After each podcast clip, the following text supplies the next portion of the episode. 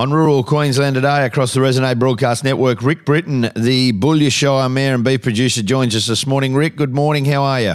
Morning, Ben. Uh, nice and cool in Boulia. What's the temperature out there this morning, mate? Oh, mate, about 18, but for us blokes out here, that's cold. Yeah, I bet it is. I bet it is. Hey, listen, yeah. um, I um, obviously there is uh, lots going on, but there's a great news story coming out of the Boulia Shire. Six new duplexes built for the purpose of housing some of the council workers. This is a great story off the back of some government funding. Yeah, mate, it is, and and you, you know you've got to understand it. It gets a bit complicated when you you know what is suitable housing for in Western Queensland, you know, you, you sort of want to target families and you get a range of people like, you know, young couples and single couples. So we've had to get that balance right. And we applied for this money and we're successful at it. So it's a great achievement to our um, staff. All right. Well, talk to me about how you guys went about this. Now, you used 1.2 million in federal and state funding to construct a duplex accommodation that's going to be used to house council workers. Was there a shortage of housing? Oh, mate, yeah, it's right across, um, you know, well, we thought it was Western Central Queensland, but it's right through Australia. You talk, you know, with the rents going through the roof and everything. But yeah, mate, we've had a backlog of um, renters here for the last 12 to 18 months. Um, council over that period has probably put in three new houses. Um, there's been someone else build two new houses in town, and you still can't find a, a rent um, for in the Boulia township. So, mate, talk to me about then. If you can't find rent, you build these duplexes. How many did you build? Oh well, we're on the process. Like we got the money now and all approved, so it's in process now. What they'll be is they're they're two um, buildings, two and in within those buildings are three two bedroom units.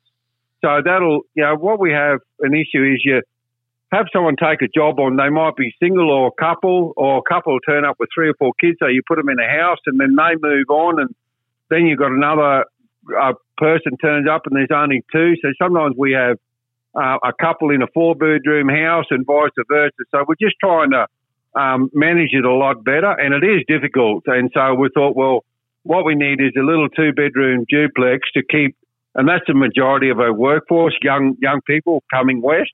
So that's what we've targeted that, and then we've still got those other houses, you know, for married couples or you know young couples that want to start a family.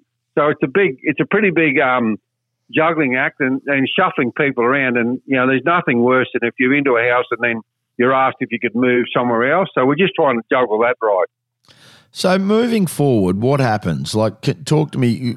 I mean, this is not the end of the crisis. You're going to have more dramas about it than than you ever envisaged. Well, it is, and it's going forward, and that's what we've we've sort of allocated. Um, we've got land there now for housing and urban development, and those things that we need to put in progress. And to top it all off, now where we're really feeling the pinch is we were successful with the funding for the Outback Way from Winton through to Laverton. So, you know, we're going to try and build a steel road through the centre of Australia.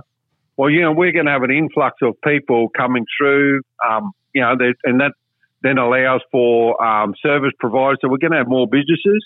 So we're at the stage now that, you know, where do we want to be in 2030? What do we need for accommodation?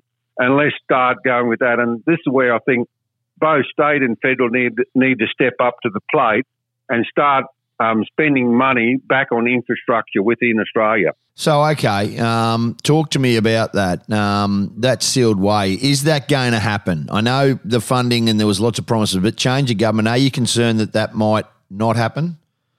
No, mate. I've got great confidence that um, they're going to honour those. Um, you know, this is something. If you're looking for an economic enabler, um, the figures that are coming out of sealing this road through the centre of Australia is it stands out. It ticks every boxes from from mining to ag to tourism and just even the social well-being of people across that network is you know it stands right out. So um, you know we were down in Canberra last week and we got a commitment from it. So yeah, it's it's a go. Um, what it does then is give our workforce security into the future. So when will that start? Mate, it started. Um, it's on the progress. This is, you know, this just didn't happen this overnight. Um, this is the 25th anniversary that the five councils across, right, right across that vast area have been striving to seal this. So, you know, we've done, there's been about a thousand kilometres done. and that money now allows for another 900 to be sealed, and that will just about seal the con- entire network, and that'll be a real driving economy, and even for Queensland as a whole. Yeah, and no doubt that you know, um, no doubt that this is going to obviously open up your neck of the woods. Do you see pro, uh, bigger growth for your town off the back of it?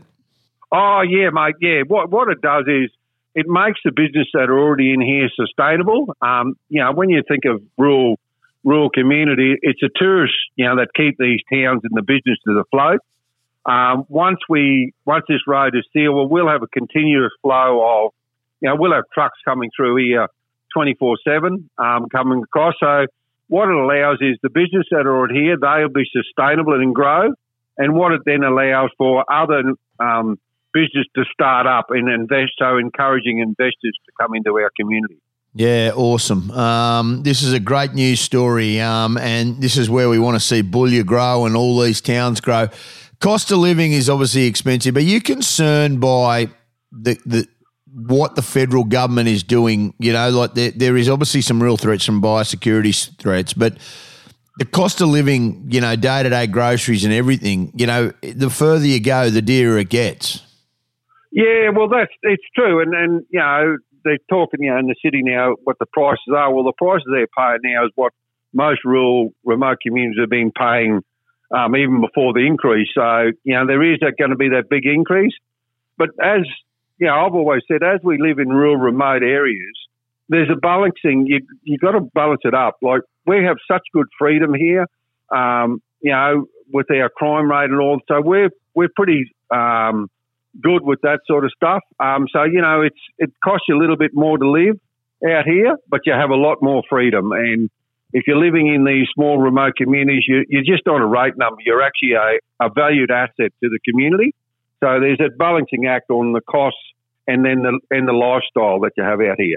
Yeah, and that's the big thing as well. Um, that that that's the big yeah. thing you want to see. If if that that's the case, um, there's a lot that there's a lot that people can do. Um, you can have you can have a really uh, ph- phenomenal life, and that's a great thing. The Boulia Shire Council has used 1.2 million in federal and state funding to construct the duplex accommodation, which will be used to house council workers, obviously to keep people in. It's impossible to attract new workers to the Shire if they don't have anywhere to live, and that's what they are doing in the Boulia Shire. Great to talk, Rick. We'll catch up again shortly.